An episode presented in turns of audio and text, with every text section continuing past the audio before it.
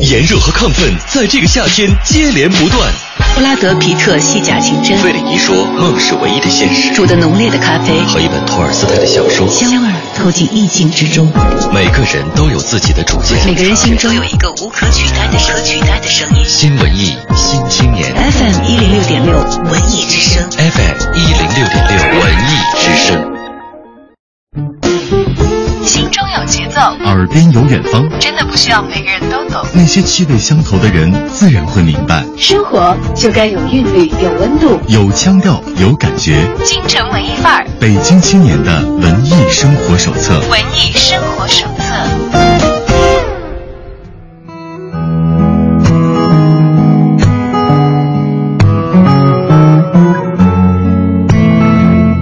雨后的下午，欢迎来到正在为您直播的京城文艺范儿，我是主持人小昭。今天在直播访谈的环节，让我们来认识一位新的文艺小伙伴儿。我们欢迎小红来到我们的直播间。小红你好，听众朋友们大家好，主持人好，我是小红。嗯，小红有一个自己的品牌，名叫小真格。小真格是一个什么样的品牌呢？它出售的应该是所有的女孩子都会禁不住要要马上要。克制自己，先在心里默念一下“剁手，剁手，剁手”，但是又忍不住要掏钱包去换来的那些美丽的首饰。而小真格、小真格所出售的这些首饰的产品呢，和一个天然的珠宝材料是密切相关的，因为几乎全部都是珍珠。让小红来给我们讲一讲关于珍珠的故事吧。你是从什么时候开始迷上珍珠这种珠宝的？其实我感觉，就是每一个女孩子从小呢就会特别特别的喜欢，就是各种不灵不灵的东西，或者是这种珍珠啊，什么宝石啊，像我也不例外。莎士比亚不是也说过吗？就是珠宝沉默不语，却比任何语言都能够打动女人心。而我呢，就是从小就喜欢装饰自己，更喜欢看到电视里面那些明星带着漂亮的珠宝出席各种各样高大上的场合。我觉得这也是每个女孩子心里的一个公主梦。嗯嗯，随着就是逐渐长大，我对珠宝的迷恋呢也越来越深，所以后来我就参加了一些的考试和培训，然后得到了一些就是珠宝鉴定师之类的执照。在那个刚开始初期的时候呢，我们是就是什么珠宝都在做。但是后来我决定还是选择了珍珠作为我们的主要的经营目标。嗯，是因为你个人对于珍珠有特别的偏好吗？首先呢，在就是全世界来讲，我们都认为女孩子所应该有的初级入门珠宝就是珍珠，而每一个妈妈呢，都可能是在自己女儿出嫁或者是成人礼的时候送她一串珍珠给自己的女儿。嗯，这个倒是我有经验，我妈妈给我送过珍珠项链啊，虽然不是特别高级的，因为好像这个讲珠圆玉润嘛，要越圆的、越大的珍珠好像是越贵重啊。妈妈送给女儿很有纪念意义的。我的那珍珠上有一轮一轮一轮的啊，它形状不是很规范，但是一直很喜欢，因为好像穿衣服也好，还或者是出席一下其他的场合也好，稍微把那个长长的珠链多绕几圈或换几个形状，搭配起来就会觉得哎，既自然又大方。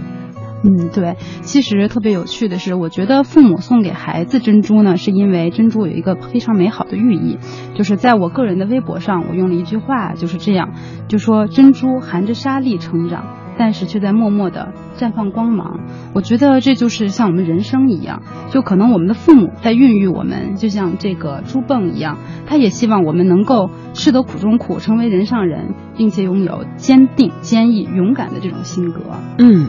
嗯，但是我觉得更有趣的一点就是，我们也经常作为女儿会买珍珠项链来送给妈妈。哎，这事儿我也干过，虽然我也不大会挑选啊，但是是我的一份心意。对，妈妈应该特别的开心，因为这是我们对妈妈除了就是幸福美满，像圆满嘛。珍珠就像你说的，虽然是有的有棱儿，但大多数它是珠圆玉润的。嗯，这是我们象征着美好的寓意，把它送给母亲，感谢他们像母蚌一样的孕育之恩。哎，这么想起来啊，其实珍珠本身它是一个生命的结晶，每一颗珠子它来自一个活的生命体，当然是它的精华凝结成珠，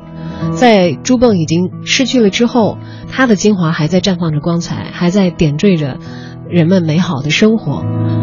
而关于珍珠的故事有千千万万，珍珠是女人的大爱，这个事情不用再过多的解释。而在我们大家所熟知的那些知名的女人当中啊，对于珍珠的热爱尤其的狂疯狂，我觉得比我们普通女性可能可能还要来的更加狂热一些。像我们知道的非常知名的 Coco Chanel 啊，他们自己就出这个珠宝。但是据我自己了解，好像在门店售卖的这些 Chanel 的项链，绝大多数都是这个贝珠。你去问的话，即使它已经有个很高昂的价钱，都已经择舌了，然后问，然后他们的这个柜员还是会告诉你说，说我们我们所有的在售的店面的珍珠，呃，都是贝珠，但是是我们 Chanel 的，它是把很多它的品牌的价值注注入在里面，非常非常的昂贵。Chanel 是不卖真的珍珠的，是吧？嗯，实际上在他们的珠宝高定里呢，也是有这些真的珍珠，但是在我们门店里，就是我们一般人的这个经济能力所能承受的，大多数还是他们的配饰装饰品。嗯嗯所以它采用的材料呢是用的是贝珠，然后珍珠为什么会被选作成为这样著名的配饰里面采用的主要元素呢？我觉得就是跟它装饰性强这一个特征是不可分割的。就是我们可能我们可以拿大大面积的珍珠来做成毛衣链、项链、手链，然后搭配各种各样的设计。但是说，如果我们把它全换成钻石、宝石，啊那根本不可想象了，那根本不可想象是件太危险的事情啊！而我记得，如果是没有记错的话，我曾经看到过流传过一句好像 Coco Chanel 的名言，说如果女人只能有一件珠宝的话，那必须应该是珍珠，也足见她个人对于珍珠的偏爱了啊。当然，除了我们刚才所提到的人尽皆知的对于珍珠的痴爱，一直到现在还延绵不绝的 Chanel 这样一个知名的呃国际奢侈品的品牌，我们刚才讲到很多名女人，她们其实也是把珍珠带出了相当相当傲人的风采的。这方面，其实我我刚开始知道这些名女人和珍珠的故事，也是通过小红自己所撰写的文章来了解到的。今天小红既然来到直播间，亲自给我们介绍一下吧。嗯，好，谢谢小昭。嗯，就是关于珍珠的故事，我最想说的呢，呃，大家可能比较熟悉的一个是 Coco Chanel，还有一个呢就是戴安娜王妃。就戴安娜王妃，她跟珍珠的不解之缘，可能源于她当时结婚的时候加冕，她戴了一款珍珠类的皇冠。嗯但是大家呢都在开玩笑说这个皇冠是一个不吉利的东西，为什么呢？因为戴安娜的就是比较悲惨的婚姻，她的婚姻是比较坎坷的，对，对。所以大家都说因为那个珍珠像泪滴一样，可能说就是这个似乎是暗合了他的命运，就他的婚姻以后要走的道路一样。对中国人的观念会觉得这个不太吉利啊。但是就是翻过来，我给大家讲一个比较有趣的小故事，就是也是关于珍珠和泪水的故事，是在印度。就是说，印度人他认为珍珠是泪，他认为是天地之精华的泪在泵的母泵中孕育出来，它变成了珍珠。而我们打开母泵的时候，当珍珠绽放光彩的时候，它会召，他会就是着急这个雨神。然后给大家下雨，然后让庄稼呀什么的都得到丰收。所以在他们来看来，珍珠是这个吉祥和福气的这个象征。哦，他们觉得珍珠是可以求雨的。对，你遇到一颗珍珠，同样是泪，但是就是达到的目的是完全不同的。哎，珍珠由于它是从水中来的，所以大家的很多的联想，它的这个带来的这些美好的故事啊，或者是忧伤的故事啊，都是把它跟水联系的很紧密。像刚才讲到求雨也好，或者戴安娜的婚姻一滴流下的眼泪等等也好也好啊。但是在没有展开这些那么丰富的联想之前，其实有很多人是把珍珠戴的特别特别漂亮的。刚才讲到戴安娜，甭管她的王冠是怎么样，但她其实经常可以把珍珠配饰戴的非常的别致，和别人的想法都不一样。好像她有一个很典型的一个珍珠的项链，我那那有几个不同的戴法，一般的人可能就是戴脖子上就完了，紧紧的贴在脖子上戴着啊。对，呃，他还会在这个特别的场合，有一次就相对轻松的舞会的时候，他都勒到了头上，对，把一下子一个发饰。发带啊。对，呃，所以现在其实大家也不难找到，就是在女孩子的发箍上啊，也也会看到有珍珠的元素进行点缀的。对，其实我觉得就像珠宝这样的东西，经常会有就是。朋友啊，客人啊会跟我交流，他说这两个东西我都喜欢，我都觉得好，一个可能适合我，一个不适合我，或者说我喜欢哪个，他们都说哪个好。这个时候我经常会跟大家这么说，我说我们佩戴珠宝是悦己悦人，我们首先要让自己的心情愉快。然后再把这种愉快和美丽带给他人，所以在这种时候，我就觉得大家戴首饰呢，不需不需要那么的拘泥，就是我们可以像戴安娜王妃一样，成为一个驾驭珠宝的高手。我们今天可以把它当做手链，明天当做项链，后天再把它当做发饰。我相信每个女孩其实都会成为焦点的。嗯，每个女孩都会成为焦点，只要你通过自己细巧的心思啊。但是关于珍珠的故事，呃，在人们所流传的这些。呃可考的真实的人物身上也好，或者是不可考的那些传说也好，珍珠都有着极其美好的寓意。我记得以前小的时候看过一个童话，是关于黑珍珠的，然后通过一颗珍珠的流转，因为黑珍珠好像就是。昂贵的一个代表，珍珠里面很奢华的一个种类的代表，然后那个故事的流转还牵出来了很多人情，等等等等的。当然那个故事现在记得不太清楚了啊，但是就觉得好像黑的、圆的、大的珍珠算是珍珠当中昂贵的代表。但其实我们现在也可以看到市面上有各种各样的颜色，不一样品级的珍珠，怎么样来区别这个珍珠的好坏？而贝珠和珍珠真的又是可以用肉眼分辨的吗？不用那个剪刀去刮呀什么之类的？因为我有一次去那个。咱北京著名的秀水市场啊，当然也比较便宜了，他那些饰品，然后他们就会告诉这个摊贩就会告诉我说，呃，真的珍珠和这个嗯贝珠都是可以这个刮出来的，用这个剪刀说你刮，它掉粉的就都是珍珠，因为贝壳珠其实就是把贝壳磨成粉，然后压制成了珍珠。但是他们刮下来的那个珍珠粉的细腻程度，我觉得还是有区别啊。是可以通过这个来判别到底是贝珠还是珍珠吗？因为这个可能一般人不具备这个珠宝鉴定师的资格的时候，没有这样的一个慧眼啊。实际上是这样子，我认为就是说，我们首先如果大大家选择珍珠的时候，尤其是价格比较高昂的时候，我们还是要侧重于看它有没有就是相关的证书，这个是最可考的。然后如果要是。我们仅凭肉眼的话，如果您又不是行家的话，就很容易被这些小的摊贩忽悠。嗯嗯，所以我就是建议朋友们，如果要是说买一些相对便宜的，只是为了装饰的话，怎么样都 OK。我们要达到这个装扮自己的效果就好了。但是说，如果要是我们买名贵的、收藏级的或珠宝级的这种产品，我建议还是选择就是比较稳定啊、可靠的这种商家，然后最好他们有相应的证书，这样就是最好的。哎，看证书这是一个要点了。我们知道这个啊，玉器有证书，宝石有证书，珍珠作为这个宝石当中，而且是有机宝石当中。的一类啊，它也是有证书的。对啊，那怎么样从这个证书证书上来看这个这个珠子的等级呢？什么样的珠子算是好的？对，现在就是非常遗憾的一点，就是我们国家比较就是就是权威性很高的，比如像国检啊、北大啊这些，都还不能够给我们出来这个。表示珍珠等级的这种证书，它只能最多的给你区分是否它是正珠，这是否它是珍珠，是否它是海水珍珠。对，海水珍珠可能是好多是我们一定要去做一个证书的，因为我们都知道海水珍珠和淡水珍珠的售价会相差非常大。嗯，所以这个时候就是是我们证书考量的一个主要的标准。但是说到等级的话，就是我建议就是大家还是货比三家。多看一看，就是一方面是平时通过各种各样的渠道去学习一些鉴别的知识，另一方面就是最简单的比货比价，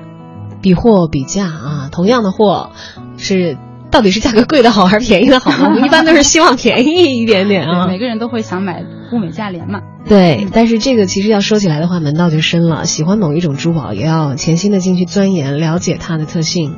而且同时摸清楚自己的喜好，知道怎样的来满足自己的需求的同时，又能够，哎，不会被自己的欲望所蒙蔽双眼啊，去上一些当，这个也还是挺重要的一件事情。今天为大家邀请到节目直播间的是小真格的品牌创始人小红，跟我们一起来分享一下珍珠和那些美丽的故事。特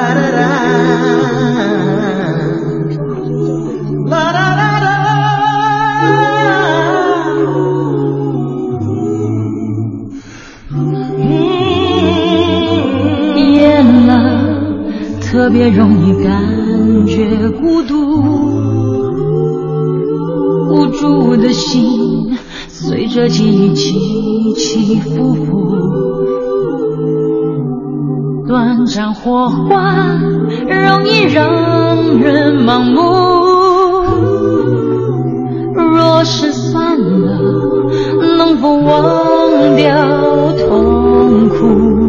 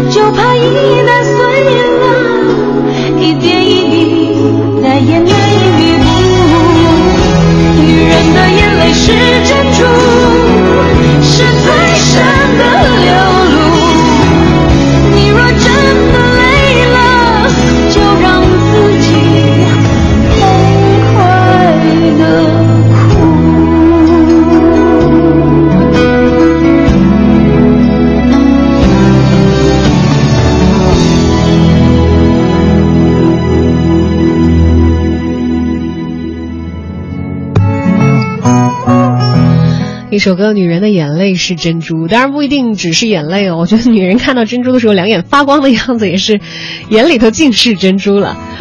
当然，光看、光喜欢、光佩戴啊，这个是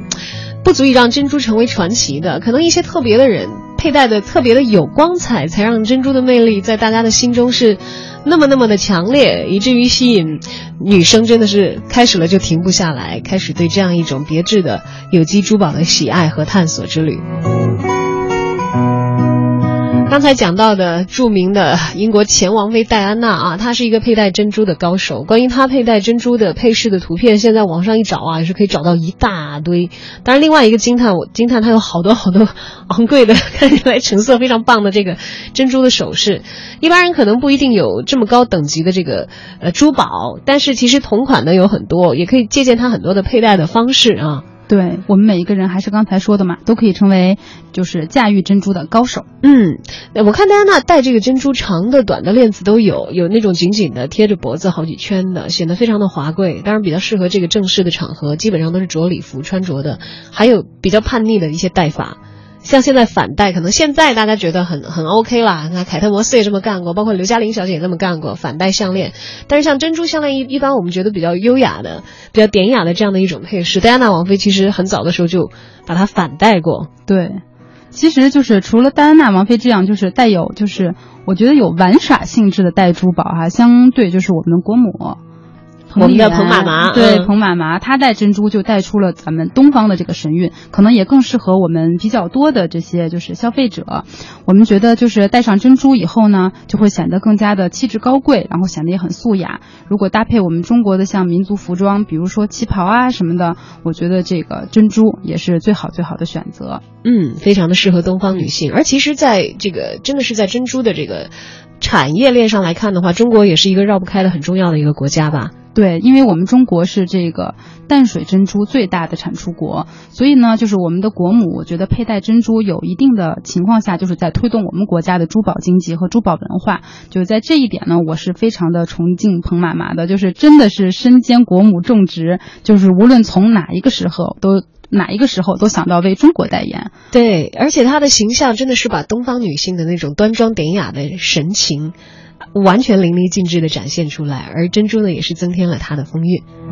而像国家的这个第一夫人也好，其实包括英国的这个皇室的女性也好，佩戴珍珠的传统是由来已久的啊。像是一些这个比较硬朗的一些政要级别的人物，其实尤其是女性的政要，你会发现他们佩戴珍珠的频次也是非常非常之高的。对，就是我们大家就是除了像什么英国女王，然后还有就是像前美国的这些国务卿，然后他们都会就是佩戴珍珠。比较出名的是撒切尔夫人，她和珍珠也是有着不解之缘。她曾经就说，就是女人就是一定要有一一定要有珍珠的这个首饰，如果要是没有珍珠的首饰。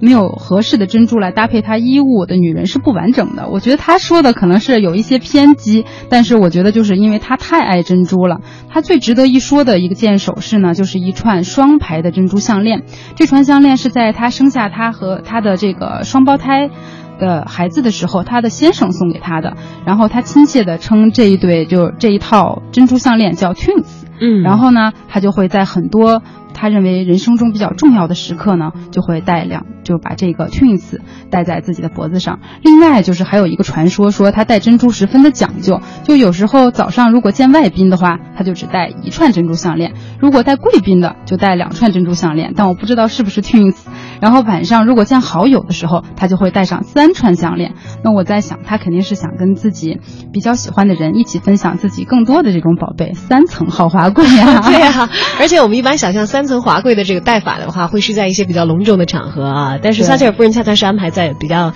私人的场合，会自己的好友的时候会带上三条这么华贵，而在比较郑重的贵宾的这个会谈和见面的过程当中呢，是带两条，对他自己来说也非常有意义的啊。不知道是不是，但是是 Twins 那个那个款式的对两层的珍珠项链。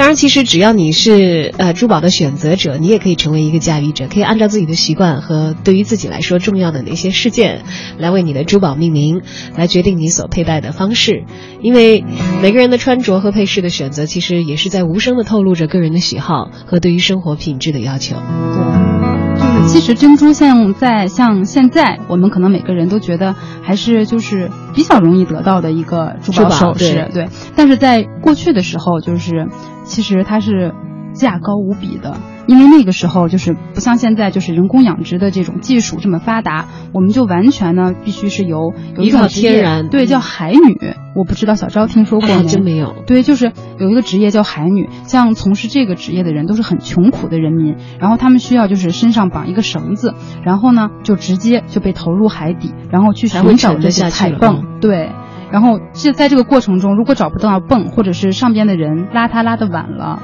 他很有可能就命葬死在水下了对对对，就葬在海底了。所以那个时候珍珠非常的珍贵，像我们所知道的埃及艳后，她就特别喜欢这个珍珠。然后呢，她其中就有一个关于珍珠特别出名的这个事情，就是说有一次在就是她招待很多很多的，就是。显贵的时候，他忽然呢就摘摘下了自己特别名贵的一颗大珍珠，放到了杯中，将珍珠溶解后，将这杯价值万金的珍珠醋一饮而尽。就把珍珠就放到醋里，就溶解掉了，一饮而尽了。其实我觉得这个不太现实吧 对，传说的成分会比较大，但是就突出了它就是珍珠的珍贵。嗯而且特别有趣的，我觉得很多就是听众朋友们可能也不知道，就在我们中国古代，女人是不能够戴珍珠的。哎，为什么呀？嗯，我不知道大家有没有注意到，就是我们看那种宫廷剧，好像只有皇帝、皇后帽子，啊，上面啊对他们有朝珠，啊，对对朝珠上，你看大臣呀，还有那些就是诰命夫人什么的，他们戴的就都是一些黑颜色、蓝颜色，可能就是后来的玛瑙、青石、青石这些。就我知道这个珍珠在男性的配饰古代是有的，但女性不让戴这个，我真第一次知道。因为我们像看现在复制的一些古装的一些头饰啊等等，上面都会看到有珍珠。对，但是就那个朝珠，就是最明显的，就是只有皇帝和皇后会戴，因为她作为国母可以戴，但是就是平平民的女性是没有资格去戴珍珠，因为哦它太贵重了。它是有这个身份等级的要求才可以佩戴可能是跟它的生产以及我们刚才说的这个采集稀有的程度吧，对啊对，对有着直接的相关联。忽然觉得现在好幸福。对，因为每个人都可以自由的挑选来自世界各个不同产地、带着不同的色泽、不同的故事，经过各种各样的渠道流转到你眼前的那些美丽的珍珠了。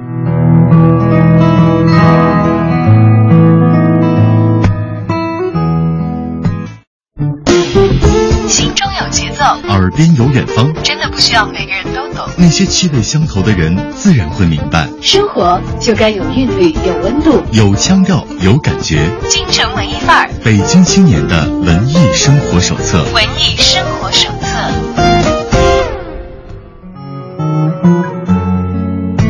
回来，京城文艺范儿，打开北京青年的文艺生活手册。今天我们的主题关于珍珠，为大家邀请到直播间的文艺小伙伴是来自小真格的品牌创始人小红。听众朋友们，大家好，主持人好，我是小红。嗯，上半时段呢，从小红这里知道了很多名女人对于珍珠的痴爱，还有她们关于珍珠的故事。不管埃及艳后克罗巴特纳女王啊，放在醋里把一颗珍珠溶掉一饮而尽的故事，到底是真是假？但是这个这故事是不是也告诉我们，珍珠其实它是也是会被腐蚀掉和损耗掉的一种比较娇弱的珠宝呢？对对，这个一点就是我特别想跟大家讲一下，就是说好多人就问我说，哎，咱们的这个珍珠，你能不能帮我把它恢复光泽啊？或者说是我的珍珠越来越不亮了，是不是品质有问题啊？其实我想跟大家说，珍珠真的是很娇贵的一个朋呃娇贵的一种珠宝，它就和我们人一样是有生命的。就是有一句话叫“人老珠黄”，嗯所以呢，就是我觉得珍珠也是有生命的，可能这个生命呢会比我们人存在的这个时间要长很多，但是它的光彩也和我们就是最好的时光一样，就是有那么几十年或者是一二百年，但是如果我们注意去保养它，它就可以在我们佩戴的时候总是就是维持着璀璨。对对对，嗯，那我们需要注意些什么呢？就是说，珍珠最害怕的是腐蚀和水，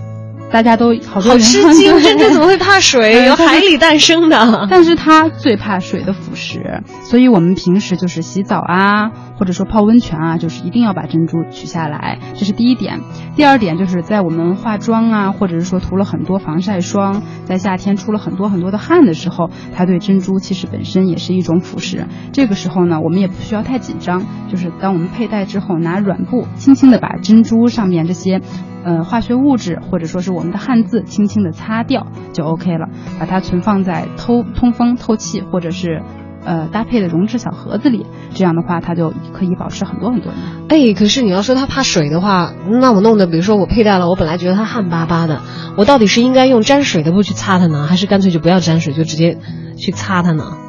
其实是可以拿潮湿的布子把它轻轻的擦干净，然后再存放。但是我建议呢，还是就如果你拿的是潮湿的布子，把它擦过之后，还是要把它风干，或者说嗯拿更软的布子把它水吸掉，这样子会更好。以免对于珍珠的光泽因为水的侵蚀而带来伤害、啊。对对对当然还有一个最直接大家要避免的，要避免它磨了，对吧？对，磨损。啊，那那看来那个人家摊贩教给我说，你看这是不是真的珍珠？拿那个剪刀刮这种方法是，对，千万千万不要去用的。所以那天就是就是刚才我听听你说要是刮珍珠粉的时候，我就在想，如果是那种上面有一轮儿一轮儿这种横纹儿的，不是很贵重的珍珠，磨一磨就好。如果要真是珠宝级的，我们大家还是慎用这个方法。对，千万不要呃一剪子下去或者是一刀下去，因为这东西它回不来的，它刮掉就刮掉了。对，那刚才这个小红也说，说会有一些客人找到你说，哎呀，小红啊，我从你们小珍阁拿到的这个珍珠的饰品，我戴了一段时间了，我拿回来保养，能不能帮我恢复它的光泽？这个是不能做到的吗？对，有一种就是科学的说法是用一种稀的，就是盐酸，然后重新浸泡，有可能。哦，有，可是听起来这方法好好危险的样子，对对呀，我觉得这个连水都要腐蚀它，盐酸它受得了吗？他说是很稀很淡的，可能有一定的比例。这个我实际上没有试过啊，但是我觉得大家还是慎用，就是尽量的不要大胆去尝试了。对预防胜于治疗嘛，包括珠宝也一样。嗯，是这样的。而在珍珠的这个颜色方面，我们也会看到有各种各样颜色的。当然，可能最出名的是这个黑珍珠，而且是产自南太平洋的黑珍珠，好像是嗯现在你在市面上一打听，好像大家都觉得这个东西高级，一定是，呃，脑海里一直久久的回绕你小时候听的那那个故故事，对对对。但是究竟是这样的吗？对，就有好多就是顾客也曾经问过我这样的问题，说你说白珠、金珠、黑珠哪个才是最贵的？哪个就价值一定会比另一个高？其实我觉得这是一个误区，就是我们评价珍珠呢是有很多的方面，就是用一些咱们中国的成语，你看啊，珠圆玉润。首先我们知道，珠子要圆，然后珠光宝气，那我们珠子要有珠光，然后呢，完美无瑕，那就是说要它没有瑕疵。其实这些都是考量一个珍珠是不是好的标准。但是就是就我个人来讲，我觉得就是珠光宝气，就是珍珠一定要有珠光才是最好的，戴在身上亮闪闪，这才是别人第一眼直观看到的感觉。如果它再圆再完美无瑕，它没有了珠光，那它和贝珠有什么区别呢？啊，贝珠是亚光的会比较多，是吗？嗯，它有时候贝贝珠经常会被在外面做一层涂层，就像漆一样的东西，嗯那就会看上去它的光会很亮，但是有一些不自然。就贼光贼亮的那种感觉、啊。就是总而言之呢，就是说珍珠的价值跟它的品质和大小有着直接的、呃、联系联系。但是就是说，真的说哪个颜色就一定名贵的话，我觉得这是一个误区，对我们不能够这样去判断。嗯，而且我们知道现在其实淡水养殖珍珠的技术很发达，要养出什么样颜色的珠子都是可以的啊。哦，不是不是也不是吗就是养殖什么样的颜色，就是说为什么我们说海水珍珠是有白色、金色和黑色，然后淡水珍珠我们主要是以白色、淡粉色、米黄色这些来就是为主，还是因为我们选用的这个就是母蚌的种类会导致出来它这个珍珠的颜色是不同的。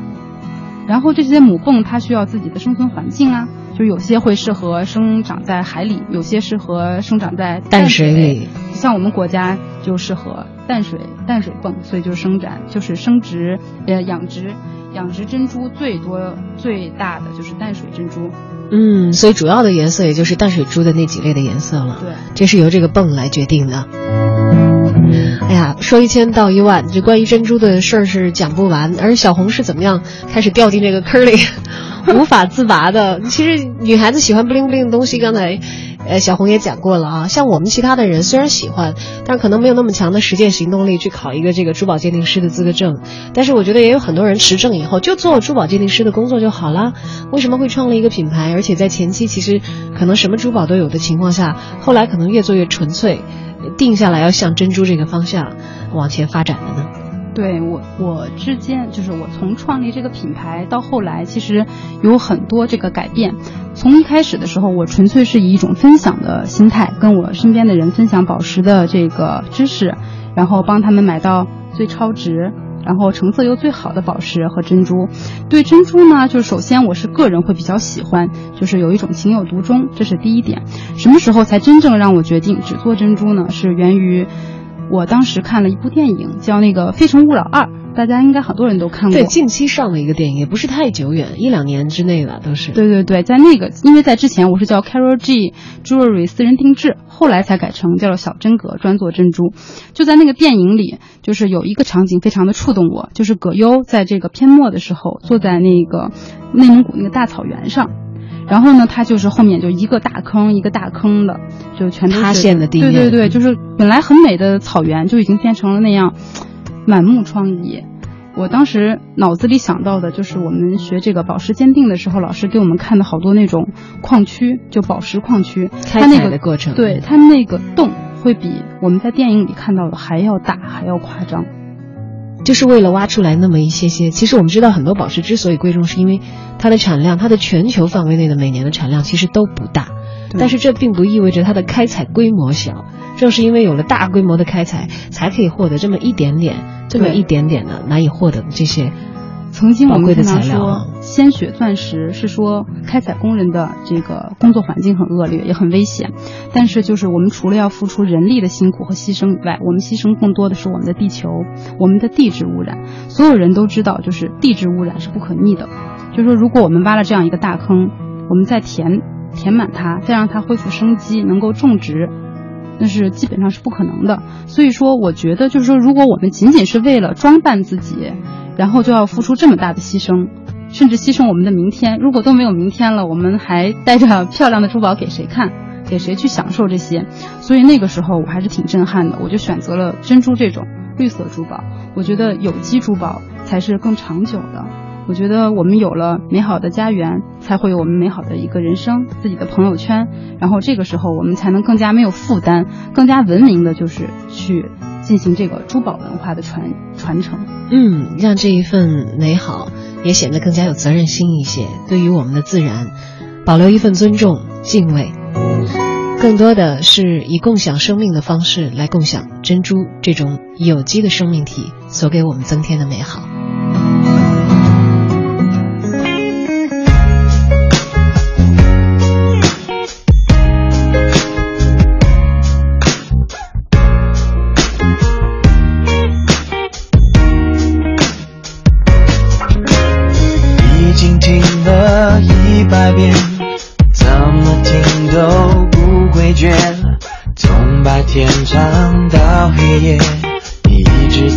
身边，只在身边。如果世界太危险，只有音乐最安全。带着我进梦里面，让歌词都实现。无论是开心还是难过，我的爱一直不变。不必担心时间流逝带走一切。无论是 hip hop 还是摇滚，我的爱一直不变。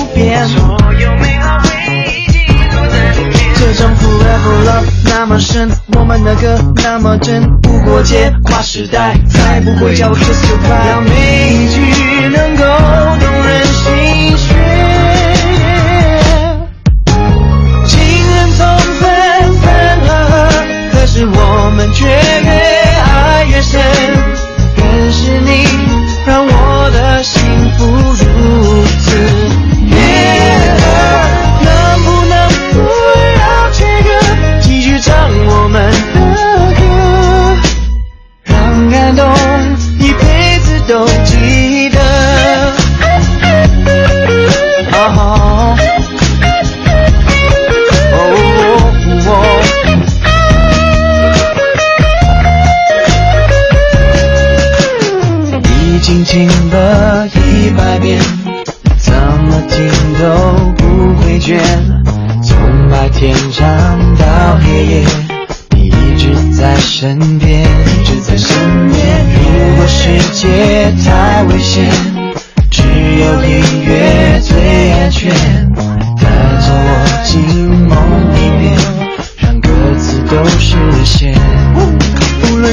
心还是难过，我的爱一直不变。不必担心时间流逝带走一切。无论是 hip hop 还是摇滚，我的爱一直不变。所有美好回忆记录在里面。这种 forever love 那么深，我们的歌那么真，不过界，跨时代，才不会叫我 kiss goodbye。让每一句能够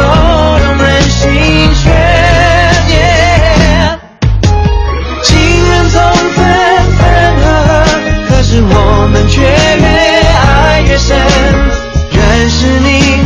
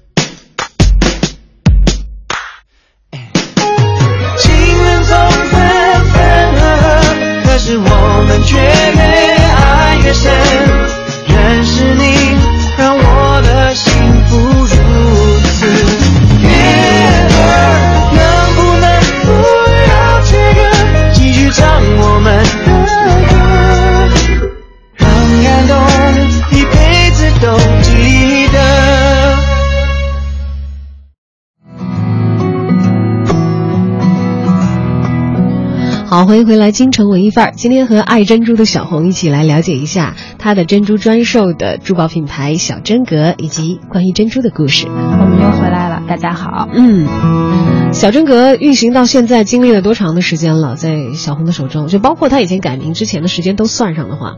就是从我开始着手做珠宝类，到现在陆陆续续已经有两三年的时间了。嗯，这个时候我我们知道最初期我们经营的方向是不止珍珠这一种，但是刚才讲到了。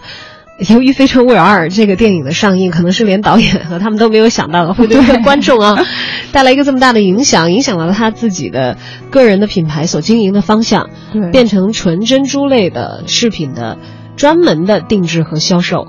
而这条路其实我觉得也是逐渐慢慢走到今天，然后越来越定型的。这个中间的变化的过程是怎样展开的呢？其实就是有时候这个人的想法呀，经常会根据就自己现在的状况会发生很大的改变。曾经就是我们做这个这一行呢，就是说珍珠相对来讲利润还是比较低的，就是。当然也会觉得有时候有一些一定的不满足啊，或者是觉得它根本就是利润已经追不上新的成本了，然后会有些后悔呀，或者说是客户有一个饱和的这个时间，那个时候就是我也很纠结，我也很想说，要不就转再转一转，把钻石、宝石加进来，但那个时候就是。去年还是今年年初的时候，北京有一段时间雾霾特别严重。那个时候，每一个在北京的朋友，我觉得都印象非常深刻。嗯、那个时候还有一个电影正好在上映，叫《穿越星际》。啊，星际穿越，啊，对对，星际穿越。然后他说，就是地球到了未来，然后到处都是沙尘暴。那个时候天气真的就成了那个样子。我觉得特别的恐怖，特别的害怕。然后我瞬间就在想，我之前说我要做绿色珠宝，我要做环保主义者，这不是虚伪，这也不是做作，我觉得这是一种精神。我觉得做人和动物的区别就是要有定有一定的信仰和追求。我们就应该坚持把自己认为对的事情做下去，所以我就后来就还是坚定的去做小真格，没有再掺杂别的宝石之类的东西。嗯，小真格也就变成一个纯粹的属于珍珠类珠宝的品牌了。对，当然也吸引到了很多志同道合的小伙伴儿，对于珍珠有非常强烈的偏好啊。对，经常他们开玩笑说你这样子随性的做生意是当不了企业家的。我说好吗？那我们就以珠会友。就是也为什么现在我把我的这个公司落落成了实体？他们有的人说，你看你其实其实在网上卖这个现在是个大趋势哎。对他们说你没有必要搞这么多的费用再投入到这个就是实体当中。但是我觉得就是在我整个做这个小真格的过程中，我收获最大的，除了自己学到了知识，或者说赚到了一定的钱，这是比起来我交到的一些朋友。可能是更珍贵的一笔财富。对，朋友真的是更珍贵。在我好多时候觉得已经做到瓶颈的时候，或者觉得没有信心的时候，可能突然之间就会跳出来一个素素未谋面的这一个网友，就会跑出来跟我讲一堆，说我们一直都在关注你，我也推荐了很多朋友关注你，我们觉得你做的很好。现在呢，可能有些东西我觉得不适合我，或者说我还觉得买起它来在我的消费力上有点费劲。但是呢，我们就一直是非常看好你，而且希望你把它做好做下去。就这个时候，就真的和打了鸡血一样，你知道吗？就是比喝红牛要来劲儿多了。嗯，哎，而讲到这个小真格，还给大家提供一个服务叫定制。对对，我们会就是顾客可以自由来到我们的店里面，然后自自己呢就选择他心仪的珍珠，然后喜欢的款式，然后由我们来给他提供这个完整的定制流程。这也就是我们实体的一个就是，呃，落成实体的一个主要意义吧。嗯，好多客人就是买这么贵重的东西呢，他们更希望就是在售前有一个尝试，就是说我们戴在身上是不是真的合适呀？或者说是我对自己不是很有信心，我能不能够驾驭珍珠啊？现在就是说有了这样我们一个相当于我们一个据点儿，我们大家可以轻松的以珠会友。不介意大家买不买，大家一起来交流交流，我觉得这就是一个财富。嗯，在跟这个喜欢珍珠的这个买家朋友们交交流的时候，有从他们那儿学到过经验的吗？虽然其实我们一般来讲，卖家呀都得是这一行里资深的人，特别明白这个道道的。很多买家是在这个购买的过程当中向卖家学的。但我们知道，买家其实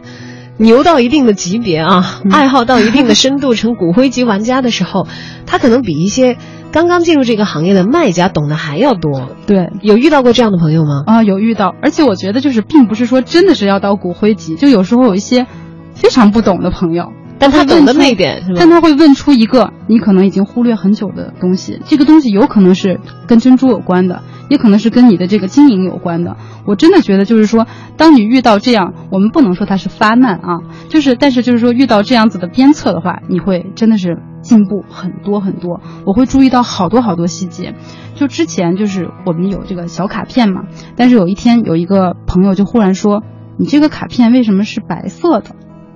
我要送给我女朋友，但是我觉得白色不是很好。”然后我就跑到就是当时离我们店比较近金融街购物中心，然后花还挺贵，二十块钱买了一张粉色的小卡片给他。但是从这一点我就知道，就是说其实我们可能缺少了有些换位思考，就是我们更应该理解，就是说我们的顾客需要什么样的服务，对需要的是更加多样的啊。也许我们按照自己的爱好，觉得白色的一张小卡片是挺好的啊。对，就是所以我就是说，卖家就是也是指引我前进的这个领路灯。我觉得就是跟着大家的走，跟着我们的心走，我们就一定会越做越好。嗯，当然了，在这个过程当中，我们知道也有过自己内心的一些纠结的选择，包括反复的在内心问自己是不是要只做纯的珍珠，还有在看着这个原材料价格在上涨的时候，想想我们的经营策略要做哪些调整啊。但另一方面呢，看到了顾客很很旺盛的需求，而且带着他们的这个真诚的愿望。来到小真格和我们这里的珍珠饰品结缘的时候，又会得到很大的鼓励。对，毕竟是存在这么大的一个市场，有那么多懂珍珠、爱珍珠的人，或者是不懂但是却爱珍珠的人，其实跟小红是同路人。在同走的这这一段路程的过程当中，如果选择小真格的话，小真格也会把自己环保和爱惜地球环境的这样的一个理念，在赠他人以珠的同时，也附带的变成一个无形的礼物传递给大家。因为如果能够随着这些美好的东西。